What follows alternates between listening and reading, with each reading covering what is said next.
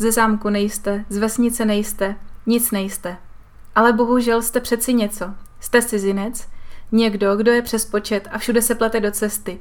Kvůli komu jsou neustálé oplétačky, kvůli komu se musí vystěhovat služky, jehož záměry jsou nejasné. Franz Kafka, Zámek.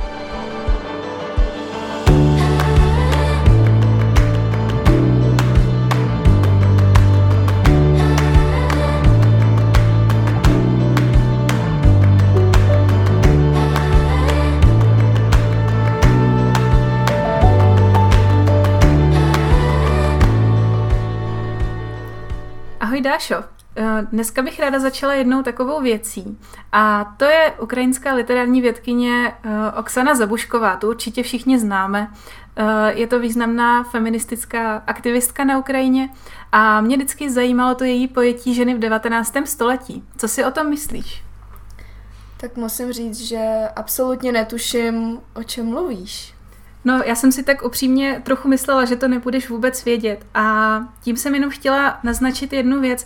Připadala jsi, jako že sem ke mně nepatříš, nebo že si musíš něco dostudovat, že se cítíš špatně za to, že to nevíš, i když jsem řekla, že to určitě známe každý. No to jsem se cítila opravdu špatně a chtěla jsem si to dohledat, ale víš co? tak tohle je přesně dnešní téma a to je imposter syndrom. No a jak se jinak máš? A tak dobrý, jde to, svítí sluníčko. Mm, už nám nastoupilo jaro, to je fajn. I když dneska se má zatáhnout. Mm. Tak snad třeba to teď bude lepší a lepší, bude teplej a teplej. Každopádně vítáme naše posluchače u druhého Jinotaje, eh, jak už jsme zmínili s tématem imposter syndrom.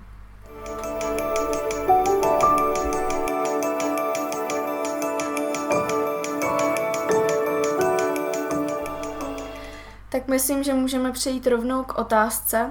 A Áďo, zeptám se tě, myslíš si, že máš syndrom podvodníka? Já si myslím, že určitě. A zároveň jsem si jistá tím, že nejsem sama. Mm-hmm. Podle průzkumu si za život projde impostor syndromem až 70% lidí, což je opravdu hodně velký číslo. Mm-hmm. To jo, a do jaký míry si myslíš, že máš ten impostor syndrom? Jestli je to fakt jako Dost? Já si třeba nemyslím, že je to tak takhle. Určitě je dobrý si na začátek ujasnit, že to není diagnóza. Jo, že to je spíš psychologický fenomén. A nemyslím si, eh, že bych s tím trpěla nějak extrémně chorobně. Ačkoliv docela často. A hlavně, když třeba poslouchám přednášky, protože samozřejmě ty vyučující toho ví nezměrně víc než my. Mm-hmm. A já si připadám často jako úplný debil. Jo, tak to mám úplně stejný. No a pozoruješ někdy to období, nebo jestli víš, kdy to začalo u tebe? No, to je hodně těžká otázka. Eh, ono se říká, že to vlastně pramení hodně z dětství mm-hmm. a je pravda, že už když jsem byla malá, tak jsem si často mezi dospělými připadala hodně jako imposter. Jo, měla Aha. jsem pocit, že všichni všechno ví a jenom já ne. A do teďka, a to je zajímavý, se takhle špatně cítím uh, ve společnosti lidí, teď jako nechci říct vyloženě špatně, jo, ale často se mi to stává ve společnosti lidí, dejme tomu třeba ve věku okolo 30 let, protože to je jednak už generace, která už umí anglicky, mm-hmm. z pravidla. Už se umí potýkat s technologiemi a mají podobný témata jako my, dejme tomu mileniálové. Uh, ale zároveň jako znají i ty reálie, kteří znali třeba naši rodiče. Mm-hmm. Jo, znají ty staré písničky, znají VHSky, což to my taky, že jo, ale není to tak daleko od nás ty generace, který v životě VHSku neviděli. Jo, a to je přesně ta generace, která ve mně tyhle ty pocity vyvolává. Jak to máš třeba ty? No, asi to mám nějak podobně. Většinou, když se bavím se staršími lidmi, tak ehm, a zmíní nějaké určité téma, nevím, něco. A já nevím, co, co to je, o čem to je, vůbec jsem to nikdy neslyšela. Tak uh, dřív jsem měla s tím velký problém a musím říct, že možná to je fakt neupřímné, ale já jsem často dělala, že vím, o co jde. Mm-hmm, tak jako s, eh, to s tebou souhlasím.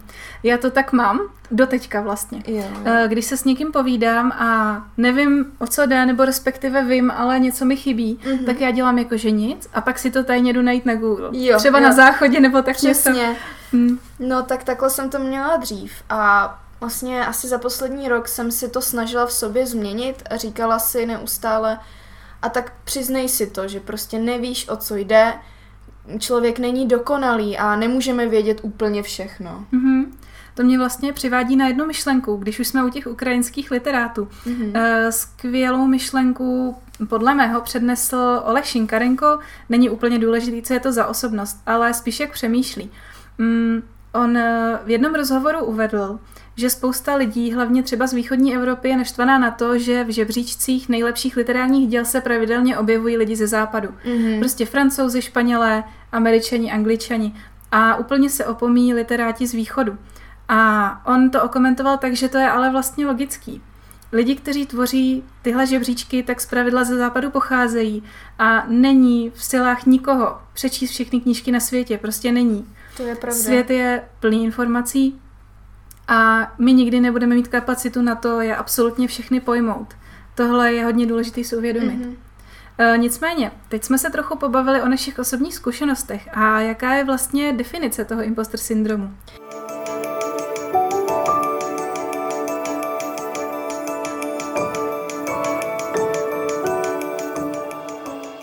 Tak imposter syndrom, jak už si sama zmínila, je psychologický fenomén. Česky se mu říká syndrom podvodníka. A tato úzkostná porucha se vyznačuje nízkým sebevědomím a přesvědčením o vlastní neschopnosti a nekompetenci, a to navzdory skutečnosti, která naznačuje opak.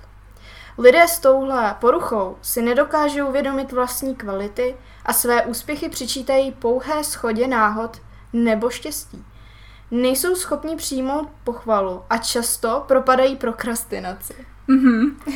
tak to byla tvrdá fakta. A ještě když jsi říkala to o té náhodě, mm-hmm. uh, myslíš si, že třeba talent jako takovej je přitěžující okolnost při prožívání toho syndromu? Uh, tím myslím třeba, když máš nějakou schopnost a máš na to přirozeně vlohy a jde ti to snadno. Mm-hmm. Myslíš si, že potom toho člověka to jakoby ještě víc vystresuje, že to bylo vlastně jednoduchý? Jo, takže to přece nemůže být zásluha. To nad tím jsem se nikdy nezamýšlela, teď jak to říkáš. Tak dejme tomu, že například mám talent, nevím, nejazyky, jsem třeba polyglot mm-hmm. a teď um, někdo, kdo na to talent nemá, tak třeba něco přeloží lépe než já a já si říkám, sakra, ale vždyť mám na to talent, mám na to vlohy, že jo, všechny předpoklady, proč jsem to takhle neudělala? A jo, jako já třeba tady to někdy pocituju, ne třeba v tomhle směru, ale v nějakých jiných určitých věcech. Mm-hmm. Tak já tenhle tvůj pohled naprosto chápu. A když se na to podíváme trochu z výšky, tak vlastně i ten talent je náhoda. Mm-hmm. Jo, takže když bychom to rozebrali do nejmenších částeček, vlastně jo, je to náhoda. Ale mm-hmm. i talent je určitě dílem píle co si budeme povídat. Jo, to rozhodně. A ještě k talentu, myslíš si, že se to předá geneticky, nebo to je náhoda fakt? No, určitě na to existují studie. Aha. Z mého pohledu určitě v některých věcech. Když už jsme u té dědičnosti, tak si myslím, že třeba vlohy můžeš mít, ale rodina může ty vlohy rozvíjet a udělat z toho skutečný jo, talent. Ano, když třeba máte v rodině, dejme tomu talent na, dejme tomu na ty jazyky, když už jsme u tohohle tématu, a rodiče tě od malička budou vychovávat eh, k tomu mít k jazykům nějaký vztah, mm-hmm. nebo tě posílat na různé kurzy, tak si myslím, že to určitě posílí. Jo. Tak to s tím určitě souhlasím. No, a posuneme se dál a řeknu ještě něco k eh, tady tomu fenoménu. Nejčastěji podle odborníků postihuje imposter syndrom ženy na vysokých pracovních pozicích ale ani muži se mu občas nevyhnou. Běžně se s ním potýkají uh, například herci nebo akademici, podnikatelé, ale také především studenti. Mm-hmm. Žijí v neustálém napětí z odhalení, ačkoliv nejsou schopni definovat, jak a kým by měla být jejich domyšlená nekompetentnost odhalena, neumí účinně relaxovat, často se potýkají s poruchami spánku a chronickým stresem. Takže haleluja, insomnia. Mm-hmm. Přesně tak. A já si dovolím tady ti do toho trochu skočit a tohle téma, nebo respektive tu tezi, kterou si přednesla, mm-hmm. tak rozštěpím na dva. Uh, první věc. To, jak si říkala, že to postihuje nejčastěji ženy. Tak já jsem zase četla jinou teorii, nebo průzkum, který vlastně odhalil to, že ano, U žen je to markantnější, je to víc vidět. Ano. Ale ve skutečnosti je tenhle symptom rozdistribuovaný vlastně rovnoceně. Mm-hmm. Jenom uh, u mužů je to jinak. Oni za prvý to nedávají tolik najevo mm-hmm. a za druhý to i jinak prožívají. Uh, já jsem přesvědčená o tom, že i když se poslední době hodně otevírají ženská témata, hodně se o tom píše, když už jsme tady u toho, tak doporučuji hodně časopis Heroin, Heroine, eh, který o těchto těch tématech pojednává, tak eh, teď k těm mužům. Takže i muži vlastně potřebují často pomoc a, a mm. aby vlastně dostali ten podnět, aby mohli vyjádřit svoje emoce. Ne, že by to bylo v dnešní době úplně přehlížené, ale je dobrý se na tyhle ty psychologické fenomény podívat i právě z téhle strany. Že ačkoliv muži tím taky trpí, mm-hmm. tak je to hodně skrytý. Jo, No to s tím souhlasím. Já to třeba pozhruju i u svého mladšího bráchy, že často prostě nic neřekne a přitom se trápí. Mm-hmm. A nevím, podle mě to pramení jako celkově ve společnosti, že jako muž musí být ten... Přesně tak. No. Já jsem zrovna, uh, četla jsem o tom nedávno moc hezký článek, který um, hodně polemizoval nad tím, jestli muži potřebují feminismus. Mm. Teď tady nechci zabíhat do nějakých jako složitějších témat, ostatně naše téma dnes je imposter syndrom a ne jo. feminismus.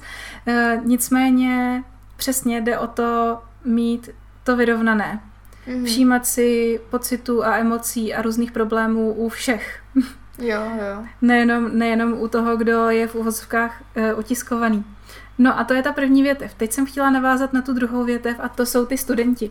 Ano. Nám moc krásně profesor Bílek na Filozofické fakultě vysvětlil, že nemáme být ve stresu z toho, že vyučující ví víc než my. Mm-hmm.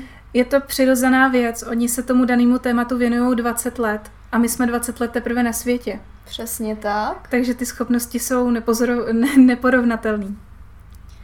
No, tak já nevím, jak často si připadáš jako blbec, zkrátka? no, já si připadám jako blbec docela často a často, když si jenom večer pustím zprávy a tam jsou takové ty události, jako tato významná osoba udělala toto a já vůbec netuším, kdo je ta významná osoba. mm-hmm. Doufám, že nejsem jediná. Máš to tak taky? Jo, občas to tak mám, ale jak říkám, v poslední době si neustále říkám jako Prostě mm-hmm. pro sebe vedu ten monolog a říkám si, ne, nemůžeš vědět všechno, ale když tě to zajímá, tak si to dohledej. Mm-hmm. Ale prostě buď upřímnější a běž s pravdou ven. Mm-hmm. Já si myslím, že to je taky důležité si připustit.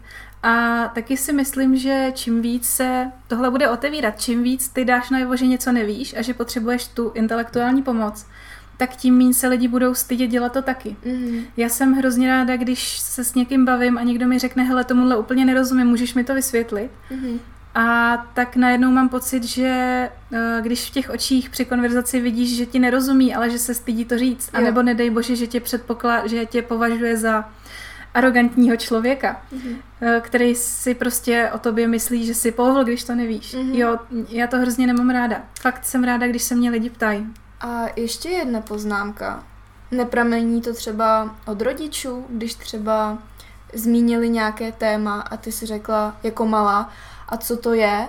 A oni ti řekli, no ty přeci nevíš, o co se jedná, nebo ty nevíš, o čem se mluví? Mhm. Uh, ne, jako teď nechci mířit přímo na svoje rodiče, ale chci mířit na všechno svoje starší okolí. Ano. uh, já si moc dobře pamatuju, já nebudu jmenovat konkrétně, z evidentních důvodů, ale pamatuju si na jednu epizodu ze svého dětství z kuchyně u babičky a u dědy, Aha. Uh, kdy mi bylo, jako počítám tak 7-8 a řeč šla o to, že olej odpuzuje vodu.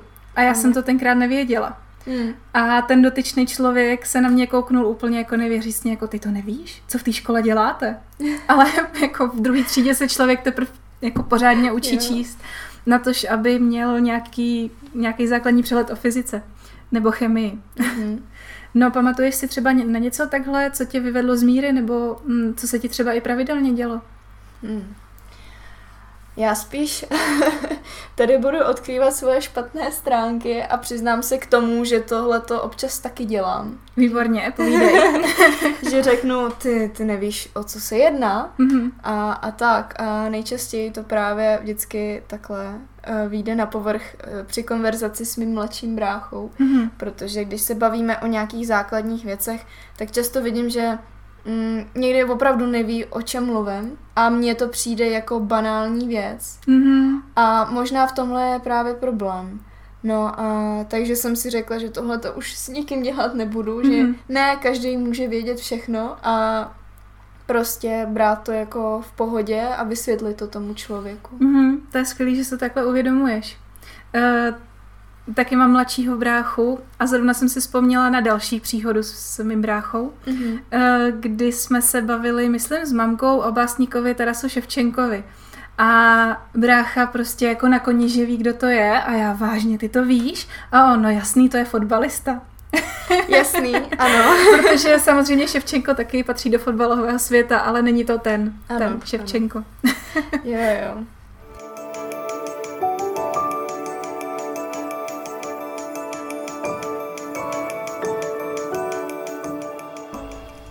A dál teda k našemu tématu. Častými průvodními jevy imposter syndromu jsou perfekcionismus, srovnávání se s ostatními a pocit, že naše hodnota závisí na objemu vykonané práce. Tak myslíš si, že je to tak? Já si myslím, že to je trochu plot předchozí generace. Mm-hmm. Dneska už to trochu upadá, mám dojem, ale pořád svět je plný a hodně vrstevnatý na generace a každá generace má jinou normu. A ta generace, která je teď dominantní v tom pracovním světě, nebo dejme tomu ve školství, bohužel tohle vyžaduje. Jo, to je vlastně pravda, no. Tak přesuneme se teda dál a řekneme si něco o typy syndromu podvodníka. Mm-hmm. A ještě předtím, než začneš, chci se tě zeptat, myslíš si, že mezi třeba naší nebo mladší generací je v dnešní době běžnější, že třeba ten imposter syndrom v uvozovkách předstírají kvůli pozornosti? aby je lidi začali utěšovat, aby je začali přesvědčovat o tom, že ne, vždyť si přece inteligentní, šikovný dítě, mladý člověk.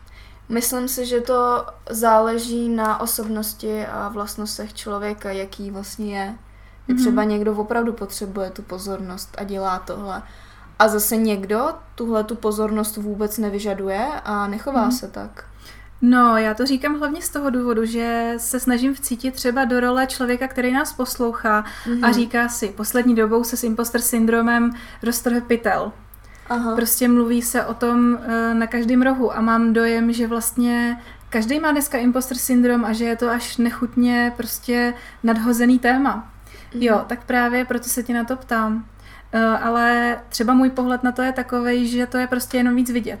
Jasně. Že to tady bylo vždycky, ale mluví se o tom víc, takže ano, slyš, slyšíme to často a téměř všude.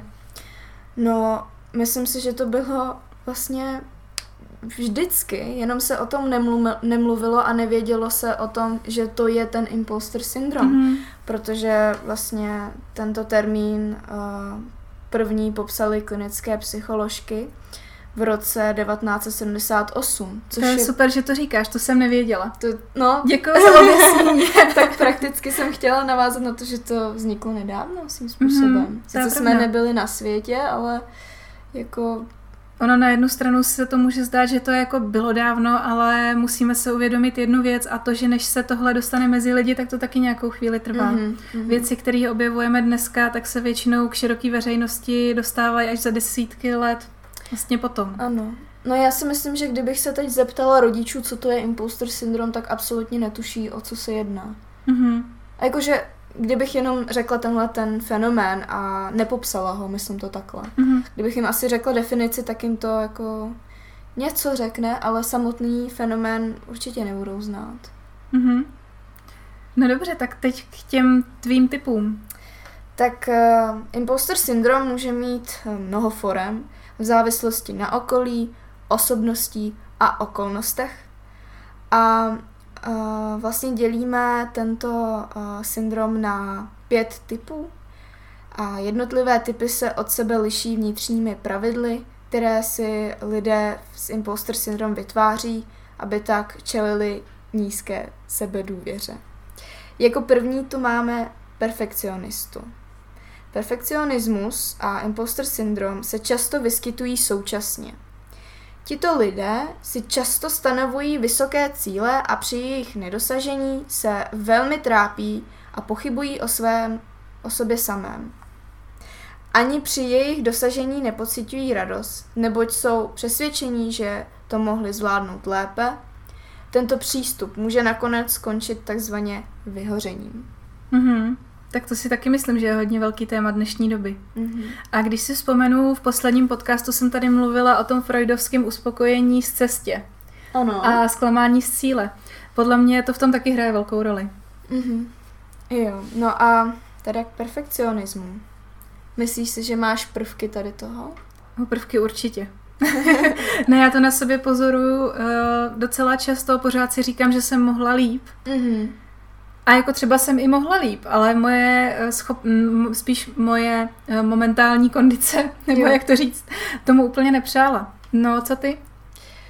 No, u mě se to asi projevuje fakt jako v malicherních věcech a fakt se jako člověk takhle klepe na čelo, proč tohle řeším, když jsem v podstatě bordelář, já se k tomu mhm. přiznám.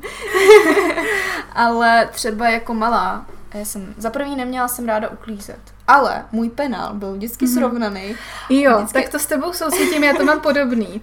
Jako já, jakmile uh, mám prostě bordel v uměleckých potřebách nebo jo. v knížkách, tak neznám bratra, ale jako neumytý nádobí mi třeba půl dne vydrží jo, ve přesně, přesně tak.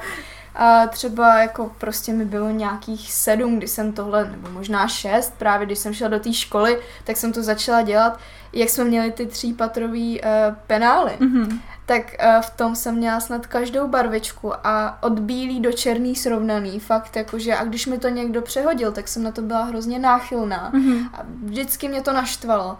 A přesně jako v tady z těch malých věcech jsem ten perfekcionismus měla, ale že bych si jako v pokoji uklidila, mm-hmm. srovnala si to tam, no tak to ne. no tak jako z tohohle hlediska já znám snad největšího perfekcionistu na úklid v mém okolí svoji babičku. Ano. Ta má hmm. několik koberečků v bytě a když by si, nedej bože, trochu posunula ten kobereček nebo ohrnula, nechci říct, že letíš z bytu, ale nebude to dobrý. tak u nás vlastně, to mi vyprávila máma, že prababička byla hodně náchylná na ten úklid mm-hmm. a v podstatě každý den se fakt jako třeba vytřel stůl, fakt jako, mm-hmm. že nes, nesměl tam být ani jeden drobek a často se vytíraly podlahy, často se utíral prach a muselo to tak být. A babička moje pro změnu, tak ta jako nerada uklízí. Ta mm-hmm. se k tomu jako přizná, že jí to přijde zbytečné. No a moje máma právě zdědila tady to asi po prababičce, že právě taky má ráda, když je doma čisto, když je vytřeno a, a všechno. Mm-hmm. Takže opravdu si myslím, že tohle to asi záleží i na člověku samotném. Mm, to určitě. No, posuneme se dále teda. a druhý uh, takový, uh, druhá forma, tak je super žena, super muž. Tak uh, super ženy a super muži by se dali popsat jedním slovem workoholici. Mm-hmm. Kvůli své nejistotě se tlačí do stále vyšší výkonnosti, aby se tak mohli vyrovnat svým kolegům. Pracovitost je tak jen záštita. Super ženy a super muži jsou doslova závislí na ocenění vyplývajících z pracovního výkonu, nikoli z práce jako takové. To může poškodit nejen mentální zdraví, ale i osobní vztahy v pracovním prostředí. Mhm. Tak tohle já třeba nejsem, ale bojím se, že kdybych nastoupila do nějakého třeba korporátu, takže že se to ze mě brzo stane. Jo. Ale to, to si myslím, že je trochu daný taky tím, z jakého jsme přišli prostředí ergo ze školství, protože tam to tak je. Jsme závislí na tom, jak nás hodnotí škola. Mm-hmm. Jaký známky dostáváme a tohle se podle mě hodně přenáší do toho pracovního života. Jo, no to je pravda. Jako co se týká mě a vztahu k workoholismu, tak já nevím, já ten workoholismus vždycky beru jako jakousi terapii. Většinou, mm-hmm. když se mi něco stane v životě a nechci si to jako přiznávat, nechci to řešit, tak se zkrátka něčím zabavím a pro mě vždycky ta práce byla taková jako, jako únik z reality. Mm-hmm. Že aspoň budu něco dělat, aspoň celý den budu mít zaměstnaný mozek, ruce, všechno a abych jenom nemyslela na určité věci, které se teď třeba dějí a plus ten bonus bude, že jsem byla prospěšná pro společnost mm-hmm. a vydělala jsem si peníze.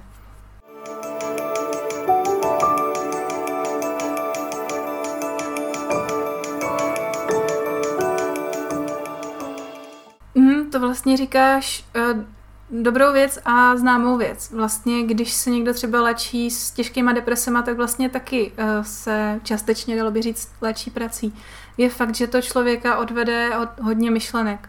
Mm-hmm. Mně přijde, že já co do práce, tak mám dvě nálady. Buď to extrémní workoholismus, ano. A, nebo totální lenost, ale spíš jako eh, z toho pohledu, že já mám tendenci být hrozně um, jako vyrušená, nebo pořád snít. Mm-hmm. Já, když jsem pracovala včera v obchodě, tak buď to jsem celý den makala, fakt jako bez přestávky. Ano. A nebo jsem byla zasněná celý den, permanentně. Prostě je kamínek, fialový, krása. Prostě. Jo, jo. Já s tím sněním taky to mám dost podobné. Hlavně občas si říkám, jestli nejsem někde tam v oblacích, mm-hmm. víš mhm. co, a pak na mě někdo promluví a uvědomím si, že stojím vlastně pevně na zemi a musím pracovat. Mm-hmm. No. A třetí forma je přirozený genius. Člověk s tímto typem imposter syndromu věří, že musí být přirozeně geniální, to jsme se bavili, že, o tom. Mm-hmm. No a jinými slovy posuzuje své schopnosti na základě uh, rychlosti, s kterou je schopen daný úkol zvládnout, stejně jako perfekcionista si klade přehnaně vysoké cíle, jeho sebehodnocení však spočívá v tom, jak moc dobře si vedl při prvním pokusu. Pakliže se mu hned na poprvé nedaří, trpí úzkostí. Tak teď si uhodila hřebíček na hlavičku. Ano, to, to jsem já. jo, Jednoznačně. Ano. Myslíš si, že jsi opravdu přirozený genius? Já nevím, jestli jsem přirozený genius, ale mám tenhle typ toho imposter syndromu. No, jasně. Mám pocit, hlavně u učení, že když se musím učit dlouho, takže mm-hmm. jsem hloupá.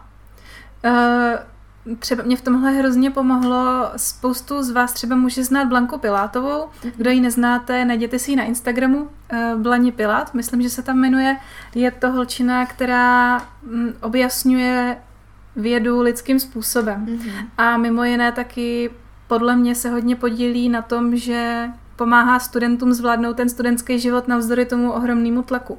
Mm-hmm. Já jsem před zkouškama od ní četla příspěvek, před těmihle zkouškama, kde se přiznávala, že uh, jí trvá dlouho se učit. I ona prostě někdy vyletí ze zkoušky. A mě to strašně pomohlo, protože já mám okolo sebe lidi, nevím čím to je, mm-hmm. ale myslím si spíš, že mi to nepřiznávají, mm-hmm. který dávají zkoušky na první pokus ideálně za jedničku a nemusí se na to učit. Jako možná to je nějaký jako ten štít toho, že to vlastně tak není. Já si taky myslím, protože třeba ve velkých skupinách, aspoň ty lidi, který mám okolo sebe, tak eh, neřeknou, že vyletěli. Mm-hmm. Jo, ale potom, když jsme spolu sami, tak hele, prostě já dělám tu zkoušku na poslední pokus a už to musím udělat a drtím je, se na jasně. to, tak mi vždycky spadne obrovský kámen ze srdce, že to je úplně normální. Mm-hmm. Tak vlastně já třeba vždycky ocením, když je člověk se mnou upřímný a řekne mm-hmm. mi to tak. A neřeknu si jako Ježíš Maria, on je fakt blbej, když to dělá na třetí pokus. Mm-hmm. Ne jako, nevím, já to aspoň tak mám, že pochopím, ne všechno člověk musí umět, třeba v něčem je dobrý, třeba tohle dal na první pokus, ale tohle zase ne. A co my víme? Třeba neměl dost času, něco se mu v životě stalo a tak. Takže nevím, zase si myslím, že v tady tom směru by se neměl člověk hned odsuzovat, že prostě je blbej a tečka. Taky si myslím. Ale je strašně těžký s tím bojovat a připustit si to. Mm, to je pravda, no. Dalším typem uh, je solista. A pro solisty je velmi náročné požádat někoho o pomoc, kterou pokládají za důkaz vlastní neschopnosti a selhání. Mají pocit, že všechno musí zvládnout sami, aby tak mohli dokázat, že jsou dostatečně dobří. No, co si o tom myslíš? No já tady nechci nějak hanit tu předchozí generaci, opět jsme u toho, ale myslím si, že to je taky hodně věc právě těchto lidí. Že uh, nechci říct, jako teď to bude znít paradoxně, protože minulý režim v našich zemích, v našich zemích, ano. Uh, tak nabádal lidi k tomu, aby pracovali kolektivně, že jo, ale mm. stejně se z nich ve skutečnosti podle mě stali hrozný individualisti a hlavně v těchto těch věcech že málo kdy si umí říct o pomoc. ať už jako o lékařskou, anebo běžně o lidskou, prostě pojď mi to podržet. No, tak je kolikrát pozoruju, že když někomu protáhneš jako ruku, prostě nabídneš mu svůj pomoc, tak to odmítne.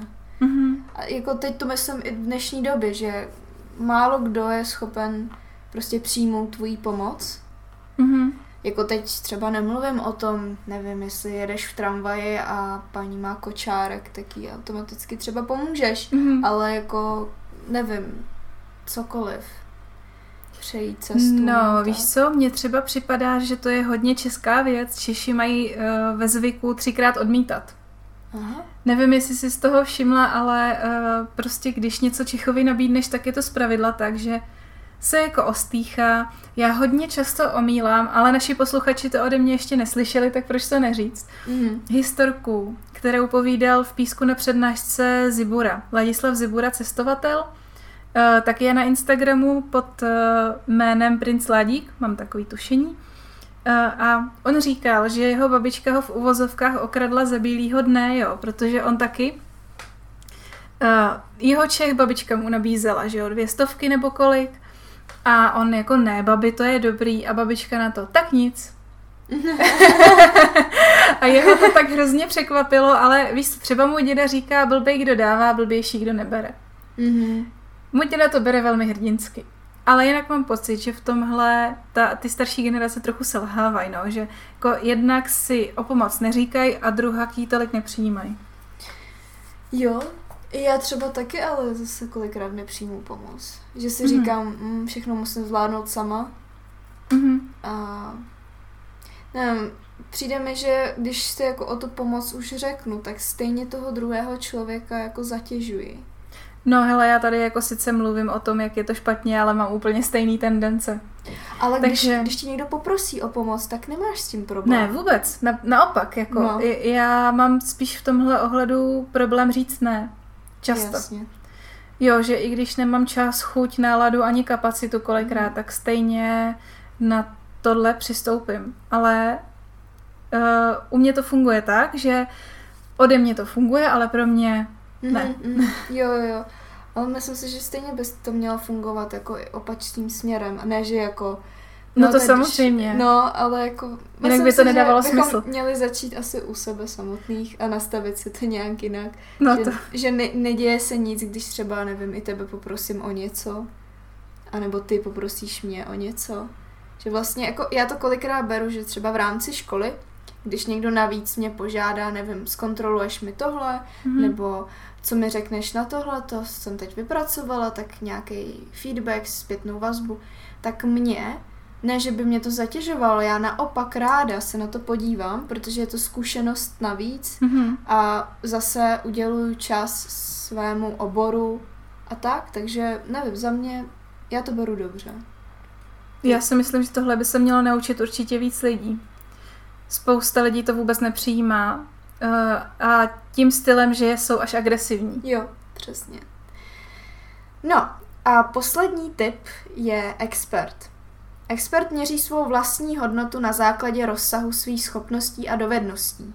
Že je ve strachu z toho, že bude odhalen jako nevzdělaný či neskušený. Má tendence k neustálému sebevzdělávání a vyhledávání nových informací, z čehož se může stát i jiná forma prokrastinace. Mm-hmm. No upřímně jako začítání do nových informací je určitě moje forma prokrastinace. Nápodobně. Mm-hmm. Já hlavně při učení na zkoušky, jako mě třeba narazím na jedno téma a řeknu si, hmm, jak to asi bylo? Mm-hmm. A už mhm. jedu. Prostě Wikipedie, tři hodiny v háji, nenaučeno, ano. a pak se prokousáš k nějakým článkům, který nejsou vědecky potvrzený, jo. ale vlastně tě to zajímá a Jo, jo, přesně tak. Ve finále jako skončíš na tom, že uh, místo lingvistiky a syntaxe studuješ reptiliány, ufouny a podobné věci. Jo, jo, přesně to je. To je můj případ. No každopádně, Adel, co si myslíš o těch pěti typech impostrů? No, myslíš si, odpovím otázkou, myslíš si, že je důležitý škatulkování vůbec? Uh, no, asi spíš ne, protože tady můžeš být kombinace. No to určitě. Já třeba na sobě cítím příznaky toho genia a toho experta. Hmm. ne, tak jako od každého trochu. Já si myslím, že tenhle systém, jako většina systémů, je postavený na tom, co převažuje. Mm-hmm. Jo, to je běžný typ, eh, je v teda v humanitních vědách. Nemyslím si, že tam jsou nějaké ostré hranice. Myslím si, že je třeba dobrý o tom vědět. Eh, a je určitě zábavný to pojmenovávat. Jo. Tak s tím naprosto souhlasím. A přejdeme teda ještě k jedné věci. A je to kvíz. No, tak jdem na to. Budu pokládat otázky a vy si můžete odpovědět ano nebo ne. A pokud uh, vaše odpovědi budou většinou ano, tak uh, zřejmě máte co dělat se zmíněným syndromem. Mm-hmm. Takže, uh, první otázka je, přisuzujete své úspěchy štěstí, načasování nebo počítačové chybě? Další, věříte prohlášení, když to zvládnu já, tak to zvládne každý? Třetí, trápíte se i kvůli těm nejmenším chybičkám, kterých se v práci dopustíte, nebo nejen v práci, ve škole to může být taky. Čtvrtá otázka, tíží vás konstruktivní kritika, neboť i v ní vidíte důkaz o své neschopnosti. Čtv- pátá otázka, když v něčem uspějete, máte pocit, že jste jen ostatní podvedli? A poslední, myslíte si, že je jen otázkou času, kdy na to přijdou? Mm-hmm. Tak co myslíš, kolik těch ano jsem měla? Já jsem to teda nepočítala, ale připadá mi, že aspoň do jisté míry ke mně sedí tak nějak všechno. Teda ne jako pořád, mm-hmm. ale velmi často.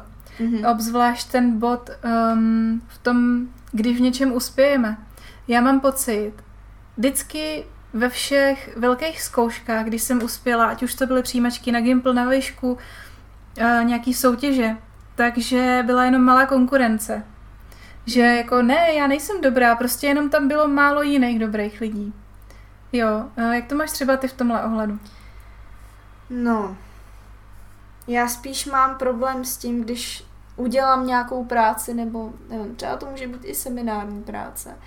A já jsem vlastně z textu, který jsem načetla, pro, udělala nějaký produkt, když to tak řeknu. Mm. A vždycky se necítím tak jako čistě, když to tak řeknu. Že jsem vlastně převzala něčí myšlenky a nic nového jsem nevymyslela.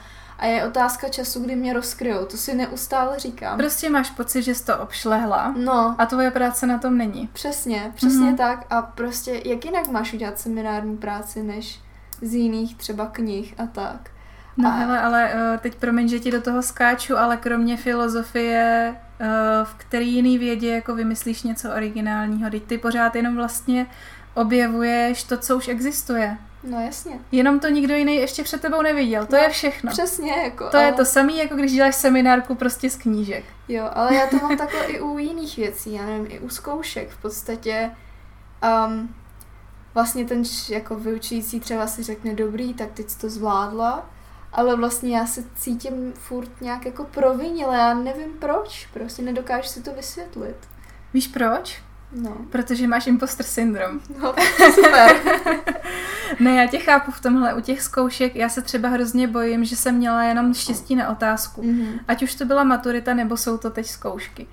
Uh, je fakt, že u maturity jsem dostala jednu velkou facku, protože jsem dostala otázku, kterou jsem si bytostně nepřála. Mm-hmm.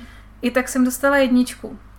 Ale hádej, co nasledovalo potom, že jo, byla to náhoda, prostě zrovna jsem natrefila na dobrou náladu vyučujícího, jo. Mm-hmm. Ale zás z dějáků, z maturity jsem si vytáhla otázku, kterou jsem si přála snad ze všeho nejvíc. Mm-hmm. Jo, ale nic na světě mě nepřesvědčí o tom, že jsem se to prostě dobře naučila. Prostě náhoda. Mm-hmm, jasně, no. Tak jako, to je taky vlastně jedna z otázek, jestli to jako přisuzuješ k dobrému načasování mm. nebo k náhodě. Jo. No a teď teda poslední téma, které se týká, jak s tím bojovat. Mm-hmm. A, tak na začátek pro uklidnění je dobré říct, že impostor syndrom v podstatě máme všichni.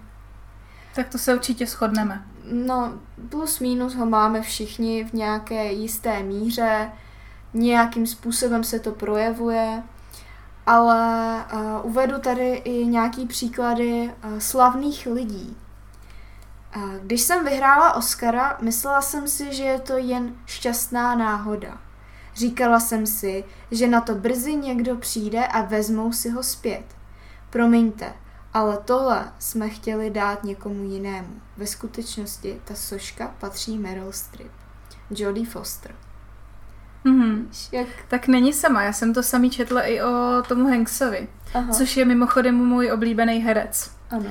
Takže o to je to pro mě ještě méně pochopitelný. Uh, on v jednom rozhovoru uváděl, že natáčeli, a teď si ho nem nespomenu, co to bylo za film, ale on měl v poušti stavět prostě tam měl nějaký pracovní poslání a on se v té roli tak viděl, že si připadal špatně za to, jakože, protože m, mm, ta postava podle mě, já jsem ten film neviděla, musím mm. se přiznat, ale ta postava podle mě měla jakoby uh, opravdu, ale uh, funkci toho podvodníka. Mm. Že on jako opravdu se snažil všechno z vody vařit.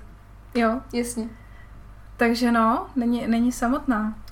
Tak uh, dáme tady ještě nějaký třetí příklad. No. Napsala jsem jedenáct knih, ale pokaždé si říkám, teď na to přijdou. Na všechny jsem to hrála a teď mě odhalí. Mája Angelou. Takže... Podle mě je to dost povznášející uvádět tady ty příklady z toho showbiznisu. Mm-hmm. Že vlastně každý si z toho můžeme něco vzít. Každý si takhle cítíme a je to v pohodě. Přesně Patří tak. to k lidem. Takže příště, až na vás imposter syndrom zase udeří, můžete si říct, že jste alespoň v dobré společnosti. Ale... Dalších imposterů. Ano. Ale jsou i další strategie, jak proti němu bojovat. Například začněte, začtěte se do referencí, tudíž získejte nějaký feedbacky, nějakou zpětnou vazbu. K tomu samozřejmě potřebujete další lidi, ale přesně jak třeba pracujete na nějaký práci, nevím, ať už je to seminární práce nebo něco jiného, tak to můžete poslat svým kolegům nebo kamarádům, ať si to přečtou a něco vám o tom řeknou. Jen přeci, jestli je to pozitivní nebo negativní, ale jen přeci je to nějaká zpětná vazba a taky vám to může oblehčit svým způsobem. No a prosím vás, přátelé, eh, když se vám, nedej bože, vrátí negativní reakce, tak to hlavně nedramatizujte. Mm-hmm. Je to tak, že to nevypovídá o vaší neschopnosti, ale vypovídá to o tom, že je co zlepšovat. A to Přesně. je v jádru hrozně krásný. Jo, je to tak, no. A další možnost je, mluvte o tom, jak se cítíte. Mně osobně uh, to dělalo dřív problém mluvit o svých uh, v tu danou situaci a pocitech, co prožívám třeba s přáteli, ale už tak rok chodím k terapeutovi a v podstatě díky tomu, že jsem se tam rozmluvila a začala jsem říkat, jak to skutečně je, jak se cítím, tak už nemám takový problém uh, říkat svým přátelům, jak se cítím. Takže je fakt dobrý prostě buď už jako terapeutovi se o tom svěřit, nebo přátelům, ale ne, nedusit to v sobě. To je mimochodem moc hezká schopnost. Já mám doteď problém se vymáčknout mm. o tom, jak se cítím mám to zakořeněný někde hluboko ve své uh, povaze a fakt, uh, i když se mě někdo vyptává, tak kolikrát mám trošku problém jako nějak to sformulovat nebo vůbec jako vyhodnotit, jestli je vhodný to říkat, i když je to bizární, protože v okruhu přátel a rodiny to není bizární, je to, je to naprosto v pořádku. No a máš tam ještě něco dalšího? Jo a poslední bod, uh, sledujte své úspěchy a chyby. No, můžete to udělat nějak jednodušejc, eh, třeba si vzít kus papíru a na jednu stranu si napsat své úspěchy, například, že jste se dostali na vysokou školu nebo že jste ji vystudovali, máte titul, a nevím, nějaký úspěchy v práci nebo cokoliv. A na druhou stranu můžete napsat nějaké chyby a zpětně se vrátit k tomu, eh, na čem jste chybovali a podívat se tak jako trošku jako nějak z čeho se můžete poučit mm-hmm. v mhm. podstatě. A doplnit si ty mezery. Mm-hmm. A možná z nich udělat i silné stránky. No, přesně tak.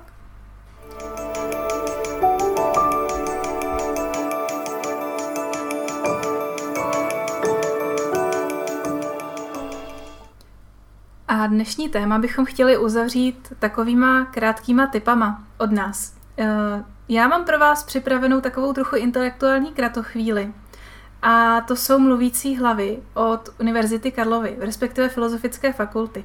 Najdete je na YouTube a pokud vás zajímá ať už filozofie, literatura nebo náboženství, tak si tam určitě najdete svoje. Je to vlastně cyklus takových mini přednášek a vlastně o těch tématech mluví nejkvalifikovanější, nebojíme se říct, lidi ze svého oboru v naší republice.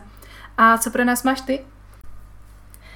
Tak ode mě by to nebylo nic intelektuálního, spíš tak, jak už je jaro, je teplo, tak si v poslední době ujíždím na kávě, kterou jsem dostala k narozeninám a je to zrnková káva ze Starbucksu. A za mě je to fakt jedna z nejlepších káv. A teď asi si začnu dělat uh, presso tonic, ať mám už náladu na to jaro, na to teplo. Tak to doporučuji i já. Espresso tonic je srdcovka. Přesně tak. A co vy? Máte také zajímavou příhodu s imposter syndromem? Když tak nám můžete napsat buď na Instagram jinotaj.podcast a nebo na e-mail jinotaj.podcast zavináč gmail.com A loučí se s váma Daria a Adéla.